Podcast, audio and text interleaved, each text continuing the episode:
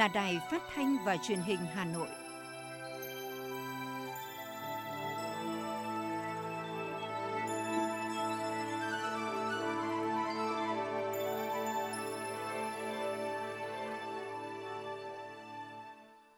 Kính chào quý vị các bạn. Bây giờ là chương trình thời sự của Đài Phát thanh và Truyền hình Hà Nội, phát trực tiếp trên sóng phát thanh tần số FM 90 MHz. Tối nay thứ bảy, ngày 28 tháng 8 có những nội dung chính sau đây. Chủ tịch nước Nguyễn Xuân Phúc dâng hương tưởng niệm 52 năm ngày mất của Chủ tịch Hồ Chí Minh. Năm học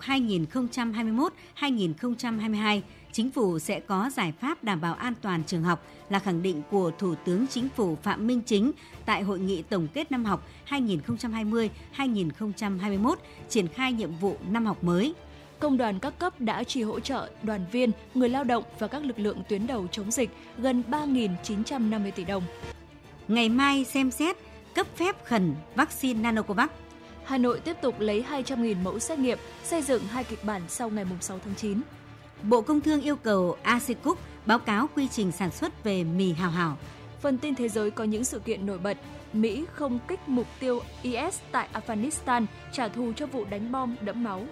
Cuba sẽ chính thức chấp nhận sử dụng các đồng tiền số. Sau đây là nội dung chi tiết sẽ có trong chương trình. Sáng nay, tại di tích nhà 67 trong khu di tích Chủ tịch Hồ Chí Minh tại Phủ Chủ tịch, Chủ tịch nước Nguyễn Xuân Phúc đã dâng hương tưởng niệm Chủ tịch Hồ Chí Minh nhân kỷ niệm 76 năm Cách mạng tháng 8 và Quốc khánh nước Cộng hòa xã hội chủ nghĩa Việt Nam và 52 năm ngày Bác đi xa. Thay mặt lãnh đạo Đảng, Nhà nước và đồng chí đồng bào cả nước, Chủ tịch nước Nguyễn Xuân Phúc, đồng chí Võ Văn Thưởng, Ủy viên Bộ Chính trị, Thường trực Ban Bí thư, đồng chí Phan Đình Trạc, Ủy viên Bộ Chính trị, Bí thư Trung ương Đảng, trưởng Ban Nội chính Trung ương và Phó Chủ tịch nước Võ Thị Ánh Xuân dâng hoa dâng hương lên anh linh của Chủ tịch Hồ Chí Minh tại bàn thờ của người tại nhà 67 vào đúng 9 giờ 47 phút. Đây cũng là thời khắc mà người đi xa vào ngày 2 tháng 9 năm 1969, tức ngày 21 tháng 7 năm Kỷ Dậu. Chủ tịch nước Nguyễn Xuân Phúc và các đồng chí lãnh đạo Đảng, Nhà nước bày tỏ lòng biết ơn sâu sắc của toàn Đảng, toàn dân và toàn quân đối với công lao to lớn, sự hy sinh của Chủ tịch Hồ Chí Minh vì sự nghiệp giải phóng dân tộc, đem lại độc lập tự do, thống nhất đất nước, thể hiện tấm lòng thành kính đối với Chủ tịch Hồ Chí Minh vĩ đại, anh hùng giải phóng dân tộc, danh nhân văn hóa thế giới. 52 năm ngày Bác đi xa và cũng là 52 năm toàn Đảng, toàn dân thực hiện di trúc thiêng liêng của người. Năm nay là năm đầu tiên toàn Đảng, toàn dân và toàn quân thực hiện nghị quyết Đại hội đại biểu toàn quốc lần thứ 13 của Đảng với khát vọng của dân tộc Việt Nam là đưa đất nước đi tới phồn vinh hạnh phúc, hùng cường thịnh vượng, sánh vai với các nước trong khu vực và thế giới như sinh thời Bác Hồ hằng mong muốn. Năm học 2021-2022, Chính phủ sẽ có giải pháp đảm bảo an toàn trường học là khẳng định của Thủ tướng Chính phủ Phạm Minh Chính tại hội nghị tổng kết năm học 2020-2021 triển khai nhiệm vụ năm học mới.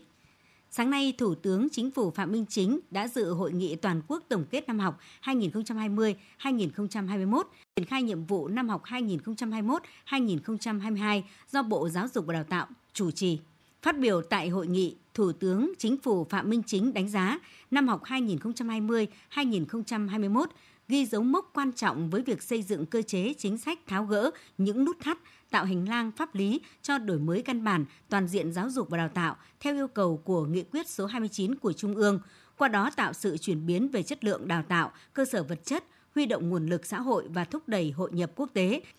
Bên cạnh những kết quả tích cực, Thủ tướng cũng chỉ rõ những hạn chế khó khăn cần có giải pháp tháo gỡ mà các đại biểu đề ra. Về kế hoạch của năm học 2021-2022, Thủ tướng cho biết chính phủ sẽ có giải pháp năm học mới đảm bảo an toàn trường học gắn với tiêm vaccine. Theo đó, Bộ Y tế phối hợp với Bộ Giáo dục và Đào tạo triển khai tiêm vaccine cho trẻ em dựa trên căn cứ khoa học và quy định độ tuổi tiêm các loại vaccine để tính toán phân bổ, có kế hoạch tiêm vaccine phù hợp, ra soát, nếu nơi nào thiếu vaccine cho giáo viên thì bổ sung sớm. Đồng thời với việc tiêm vaccine cần đảm bảo các điều kiện vật chất và tuân thủ các biện pháp phòng chống dịch khác để khi các cháu trở lại học bình thường.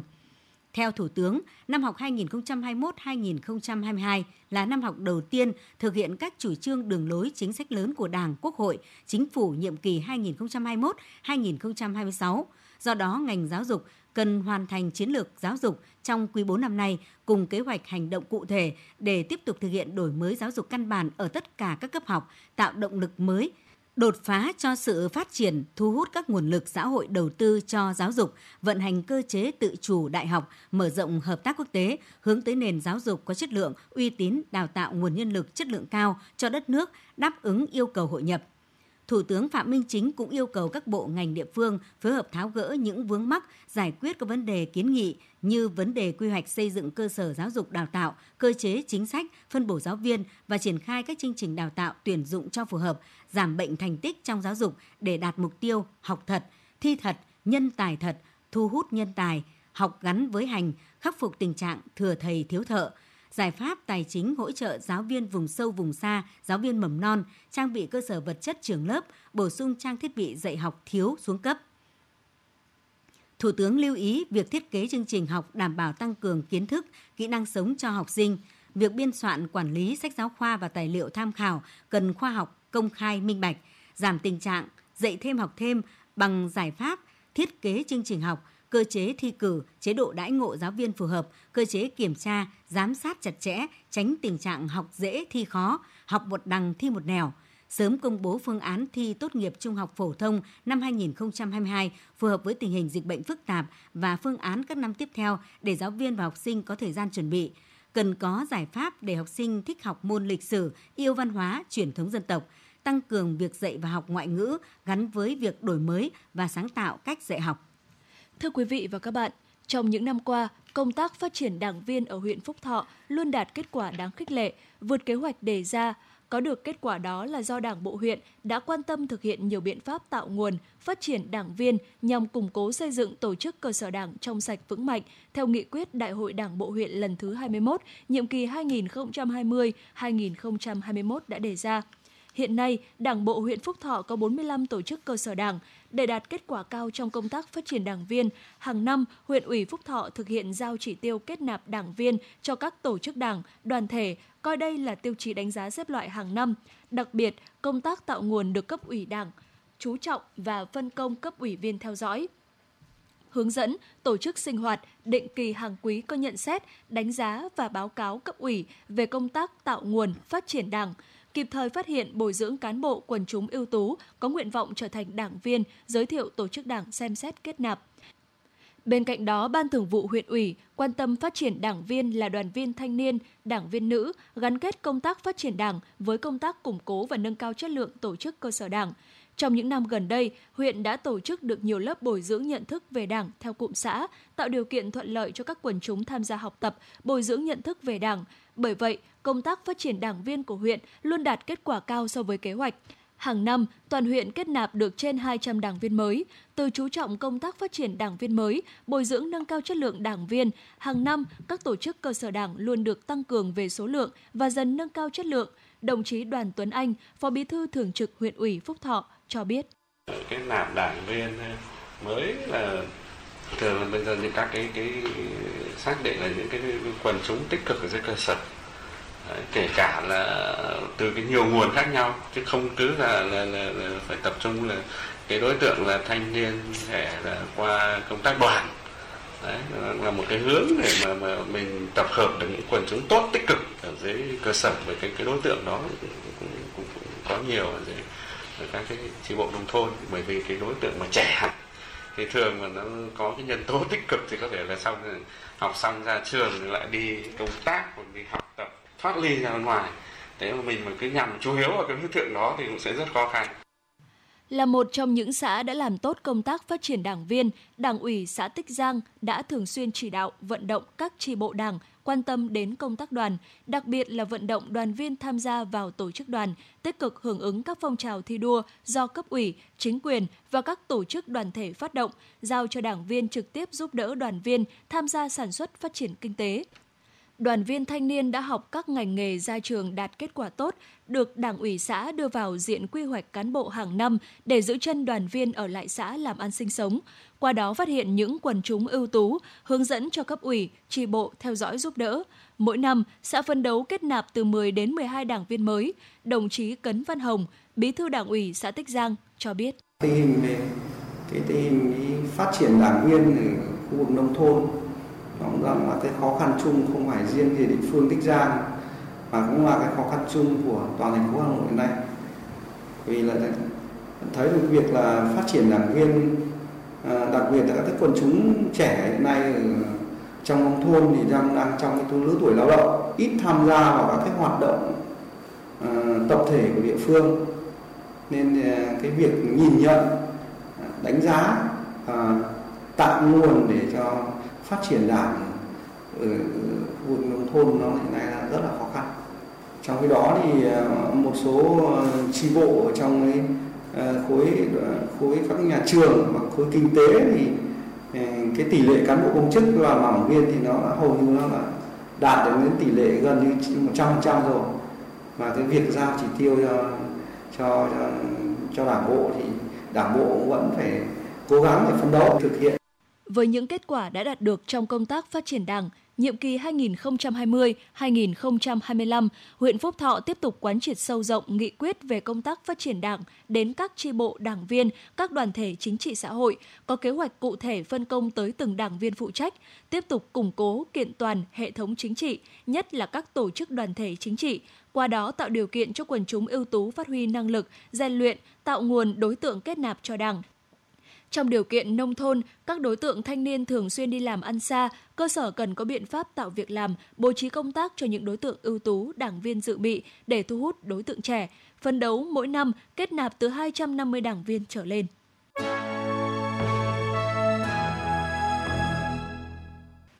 Những thông tin đáng chú ý sẽ tiếp nối chương trình. Thưa quý vị các bạn, bằng sự vào cuộc khẩn trương quyết liệt, Hà Nội đã nhanh chóng ban hành và thực hiện quyết định 3642 hỗ trợ cho 12 nhóm đối tượng thuộc nghị quyết 68 của chính phủ. Sau hơn một tháng triển khai, hàng chục nghìn người dân đã được thụ hưởng từ chính sách nhân văn này. Khi quyết định 3642 của thành phố về việc triển khai nghị quyết 68 được ban hành chiều ngày 21 tháng 7, thì chỉ ít ngày sau, hàng nghìn người thuộc các nhóm đối tượng đã được hưởng thụ chính sách rất khẩn trương, nhanh chóng, kịp thời nhưng cũng đảm bảo công khai, minh bạch, đúng và trúng đối tượng. Chị Nguyễn Thị Hoàn ở quận Hà Đông và ông Nguyễn Đình Long ở quận Hoàn Kiếm bày tỏ. Em thấy là cũng có rất là nhiều chính sách hỗ trợ rồi và bản thân cho những người lao động tự do như em và các gia đình tự, các hộ lao động tự do cũng như là những người khó khăn mà đặc biệt là kể cả những người lao động tự do từ nơi khác đến đây đấy thì cũng đã được sự giúp sức rất là nhiều từ chính quyền và từ thủ đô Hà Nội cũng như là các lãnh đạo phường đấy ạ. Thì em thấy đấy là một cái ý nghĩa, một cái hoạt động rất là, quá là tốt và thực sự là quá cần thiết cho những người lao động và những hộ dân nghèo như là chúng em hiện nay đấy ạ. Tôi ờ, rất là cảm động và rất là cảm ơn các cấp chính quyền đang quan tâm đến những người già như tôi.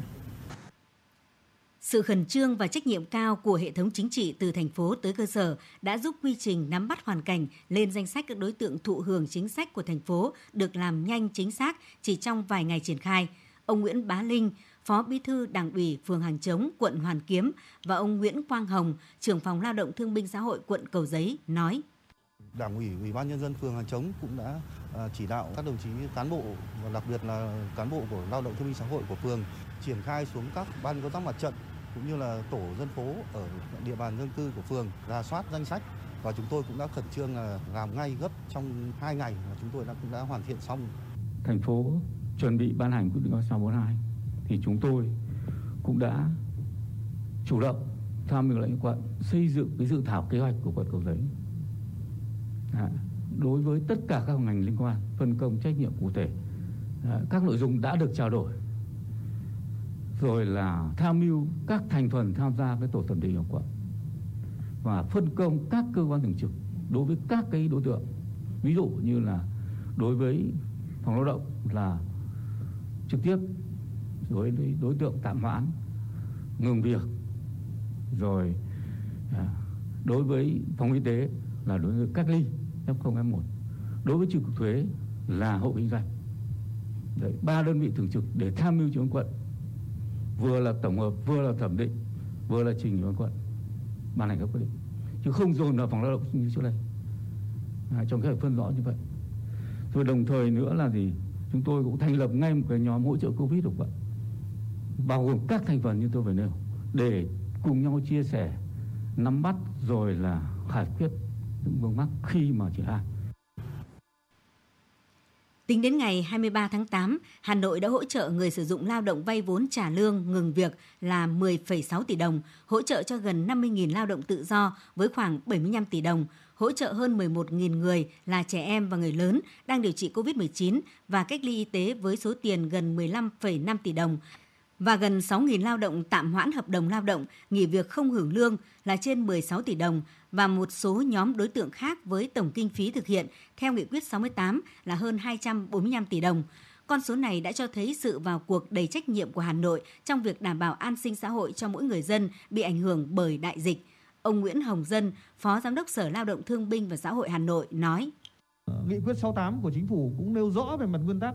à, đó là thực hiện công khai minh bạch nhưng mà đảm bảo không để lợi dụng và trục lợi chính sách. Thì trong cái quy trình chúng tôi cũng đề nghị là các quận huyện, các phường xã cũng phải thành lập một cái hội đồng xét duyệt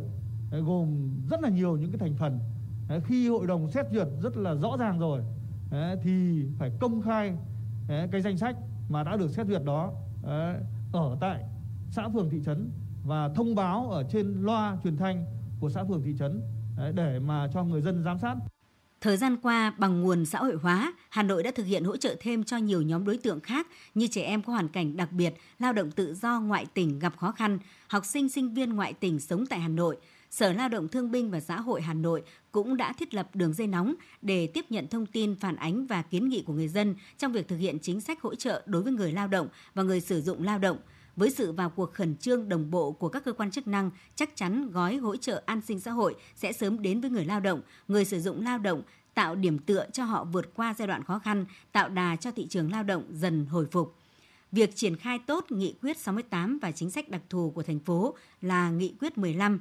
không chỉ thể hiện quyết tâm của Hà Nội trong việc đảm bảo an sinh xã hội cho người dân mà còn thể hiện tinh thần đoàn kết, tương thân tương ái của thủ đô trong đại dịch. Tổng Liên đoàn Lao động Việt Nam cho biết, công đoàn các cấp đã chỉ hỗ trợ đoàn viên, người lao động và các lực lượng tuyến đầu chống dịch gần 3.950 tỷ đồng. Tổng Liên đoàn Lao động cũng đã ban hành quyết định hỗ trợ đoàn viên, người lao động đang thực hiện ba tại chỗ tại địa phương, thực hiện giãn cách xã hội theo chỉ thị 16, mức hỗ trợ 1 triệu đồng trên một người, hỗ trợ một lần từ ngày 24 tháng 8. Tổng số tiền hỗ trợ dự kiến là trên 1.000 tỷ đồng. Bên cạnh đó, giao Công đoàn Y tế Việt Nam hỗ trợ thêm mỗi nhân viên y tế ở các bệnh viện trung ương đi làm nhiệm vụ hỗ trợ các địa phương phòng chống dịch mức 2 triệu đồng một người, mua hỗ trợ thẻ bảo hiểm an toàn. Thành đoàn Hội Liên hiệp Thanh niên thành phố Hà Nội cùng với Hội Doanh nghiệp trẻ Hà Nội sẽ trao 50.000 suất ăn miễn phí đến với những công nhân, lao động, sinh viên, hộ gia đình khó khăn, người khuyết tật bị ảnh hưởng bởi dịch COVID-19.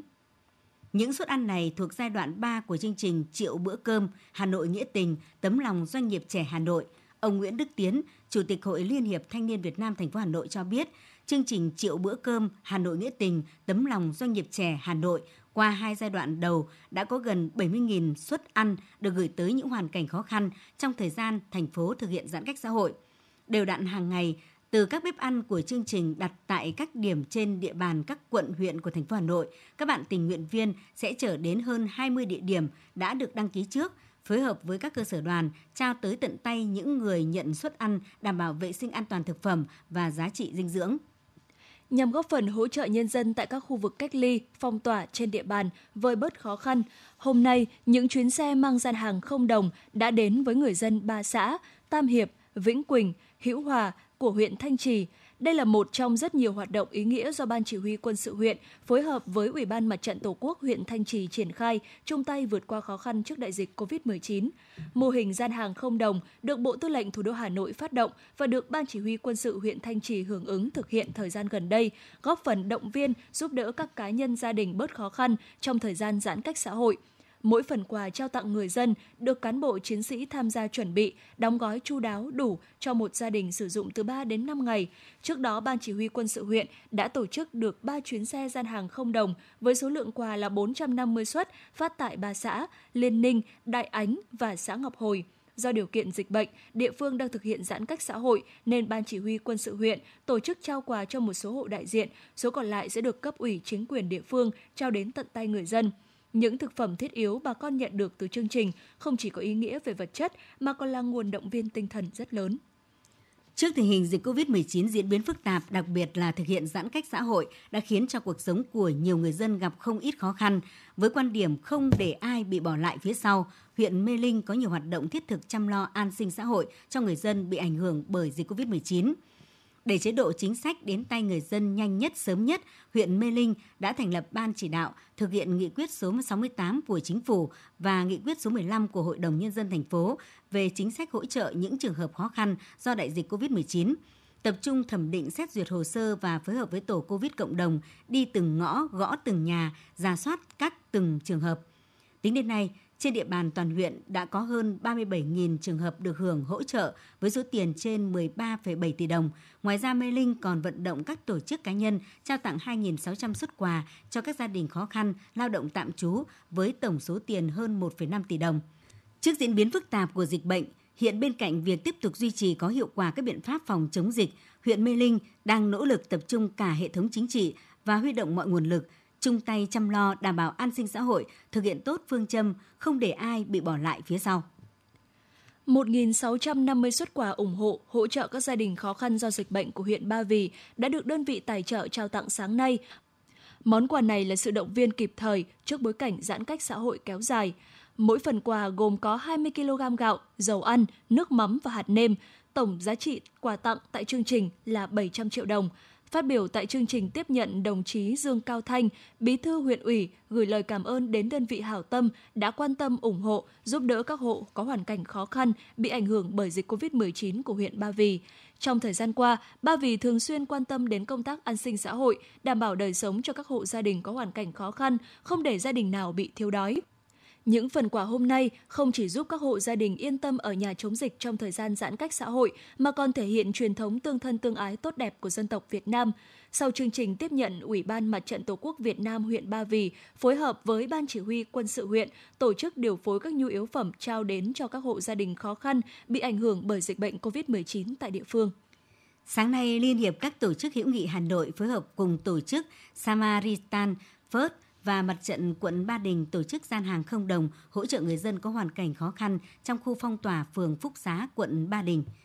250 xuất quà trị giá mỗi suất gồm 10 kg gạo và các nhu yếu phẩm thiết yếu như dầu ăn, nước mắm, lạc, sữa, mì tôm có trị giá khoảng 700.000 đồng đã được trao cho 250 hộ là các gia đình vô gia cư bãi giữa sông Hồng và những lao động tự do mất việc làm do dịch bệnh – chung tay cùng thành phố quyết tâm chiến thắng đại dịch COVID-19, thời gian qua, nhiều thành viên thuộc Liên hiệp các tổ chức hữu nghị Hà Nội đã tích cực tham gia ủng hộ tiền và hàng hóa, góp thêm nguồn lực cho công tác phòng chống dịch và chăm lo an sinh xã hội, giúp người dân yên tâm thực hiện nghiêm giãn cách xã hội.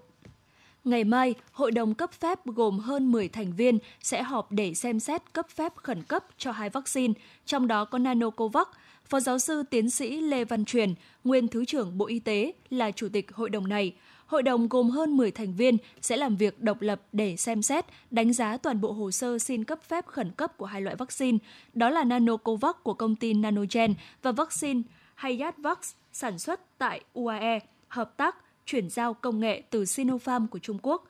Cuộc họp thẩm định có thể gói gọn trong một ngày hoặc kéo dài hơn cho đến khi các thành viên thống nhất được kết luận cuối cùng. Trước đó, trong các ngày 20 đến 22 tháng 8, Hội đồng Đạo đức trong nghiên cứu y sinh quốc gia, Hội đồng Đạo đức đã chấp thuận kết quả giữa kỳ pha 3A vaccine Nanocovax, sau đó tư vấn chuyển hồ sơ sang Hội đồng cấp phép để xem xét. Ủy ban nhân dân thành phố Hà Nội đã ban hành kế hoạch về xét nghiệm sàng lọc diện rộng có trọng điểm phát hiện nhiễm SARS-CoV-2 trên địa bàn thành phố Hà Nội. Theo đó, thành phố sẽ xét nghiệm diện rộng có trọng điểm từ ngày 27 tháng 8 đến ngày 4 tháng 9 năm 2021 với tổng số khoảng 200.000 mẫu bằng kỹ thuật RT-PCR chia làm hai giai đoạn. Giai đoạn 1 dự kiến triển khai lấy 80.000 mẫu xét nghiệm thực hiện từ ngày 27 tháng 8 đến ngày 30 tháng 8. Giai đoạn 2 dự kiến triển khai lấy 120.000 mẫu xét nghiệm từ ngày 31 tháng 8 đến ngày 4 tháng 9.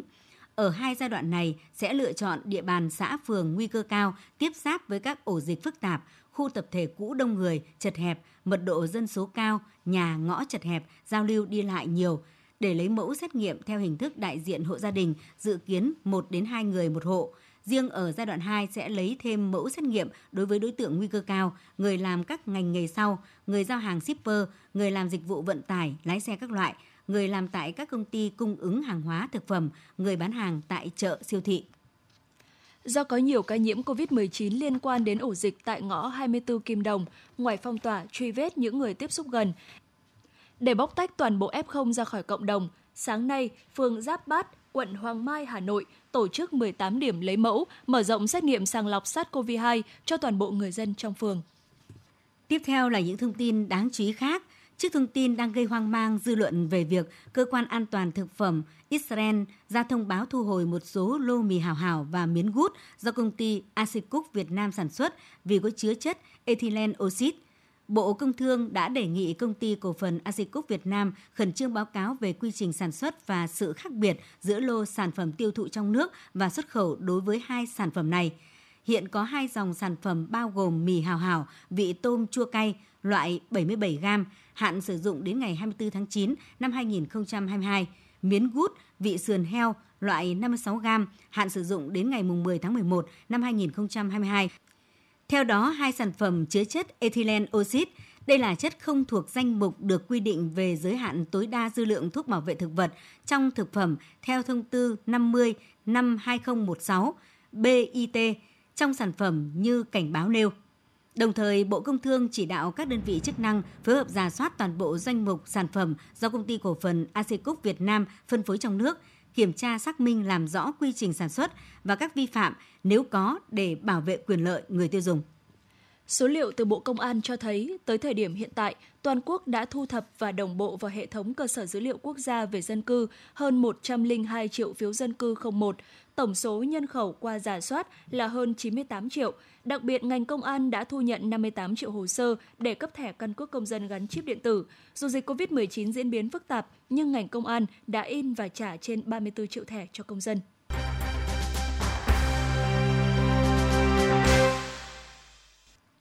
Xin chuyển sang phần tin thế giới. Quân đội Mỹ hôm nay đã tấn công các mục tiêu của tổ chức nhà nước Hồi giáo IS tự xưng tại Afghanistan, trả thù cho các vụ đánh bom đẫm máu tại sân bay Kabul khiến 170 người chết.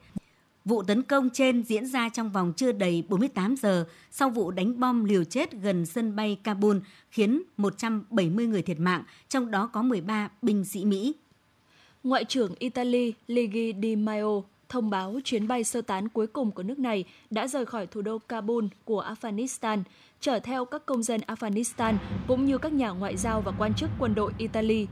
Cùng ngày, Bộ Ngoại giao Thụy Sĩ tuyên bố nước này đã kết thúc hoạt động sơ tán khỏi Afghanistan sau khi hồi hương 387 người trong vòng 2 tuần với sự trợ giúp của quân đội Đức – theo Bộ Ngoại giao Thụy Sĩ, vẫn còn 11 công dân nước này ở Afghanistan, một số người làm việc cho các tổ chức quốc tế và Bộ Ngoại giao Thụy Sĩ vẫn giữ liên lạc với những người này.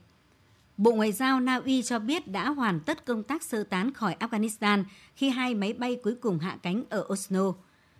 Thụy Sĩ, quốc gia láng giềng của Na Uy cũng đã hoàn tất công tác sơ tán khỏi Kabul vào ngày hôm qua, đồng thời tuyên bố sẽ ngừng các khoản viện trợ phát triển cho Afghanistan dưới chính quyền mới của Taliban.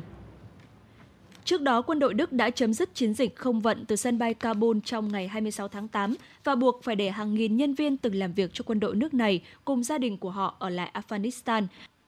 Việc Đức quyết định dừng hoạt động không vận sớm hơn 5 ngày so với hạn chót đề ra vào ngày 31 tháng 8 thay vì phải kéo dài hơn như tuyên bố trước đó đang đặt ra một số câu hỏi. Cũng như Đức, nhiều nước châu Âu khác như Italy, Thụy Sĩ, Na Uy, Thụy Điển đã dừng hoạt động sơ tán ở Afghanistan dù có nước vẫn còn công dân ở lại. Trong khi đó, một số nước bắt đầu cấp thị thực online cho những người từng làm việc cho các nước này tại Afghanistan. Chính phủ Cuba sẽ chính thức chấp nhận sử dụng các đồng tiền số trong hoạt động thanh toán trên quốc đảo này trong thời gian tới vì lý do phục vụ lợi ích kinh tế xã hội và tạo thuận lợi cho người dân – Tuy nhiên, Ngân hàng Trung ương Cuba sẽ đưa ra một bộ quy tắc liên quan đến việc sử dụng tiền số ở trong nước, cũng như kiểm soát việc cấp phép cho các nhà cung cấp dịch vụ liên quan đến đồng tiền này. Quy định nêu rõ các hoạt động liên quan đến tiền số không được liên quan đến những hành vi bất hợp pháp. Sau hơn một năm kể từ khi Tổ chức Y tế Thế giới gọi COVID-19 là đại dịch toàn cầu, thế giới vẫn chưa thoát ra khỏi cuộc khủng hoảng này. Hiện hầu hết các nước đều mong muốn đẩy nhanh chương trình tiêm chủng để sớm đạt được miễn dịch cộng đồng – trước khi các biến thể mới có khả năng xuất hiện và gây ra làn sóng dịch bệnh mới. Tuy nhiên, hiện nay tình trạng bất bình đẳng trong phân phối vaccine vẫn còn tồn tại trên toàn cầu khi nhiều nước nghèo vẫn chỉ được tiếp cận với rất ít vaccine. Trong bối cảnh đó, nhóm các nhà lãnh đạo đa phương kêu gọi nhóm các nước công nghiệp phát triển hàng đầu thế giới G7 khẩn trương thực hiện các cam kết chia sẻ vaccine bởi hiện mới có chưa đầy 10% số liều vaccine được cam kết chia sẻ được chuyển đi. Bên cạnh đó, nhóm này còn kêu gọi các nước loại bỏ các hạn chế xuất khẩu đối với vaccine ngừa COVID-19. Trong một diễn biến khác, Liên minh châu Âu EU đã quyết định khôi phục một số hạn chế để phòng chống COVID-19, trong đó có các yêu cầu cách ly và xét nghiệm đối với những người chưa tiêm vaccine đến từ Mỹ và năm nước khác. Hiện một số nước thành viên EU cũng đã áp đặt hạn chế riêng đối với các du khách đến từ Mỹ. Nếu không có nước nào phản đối, quyết định về hạn chế đi lại mới của EU đối với người nước ngoài sẽ chính thức được ban hành vào ngày 30 tháng 8 tới. 16 lao động của một công ty khai thác mỏ Peru đã thiệt mạng sau khi chiếc xe buýt chở nhân viên của công ty này gặp tai nạn khi đang đi qua vùng mỏ Apurimac, phía nam Peru. Lực lượng cứu hộ đã có mặt tại hiện trường để tiến hành công tác cứu hộ và vận chuyển những người bị thương tới trung tâm y tế, trong khi cơ quan chức năng đang tiến hành điều tra nguyên nhân xảy ra vụ tai nạn. Dự báo thời tiết đêm 28 ngày 29 tháng 8 năm 2021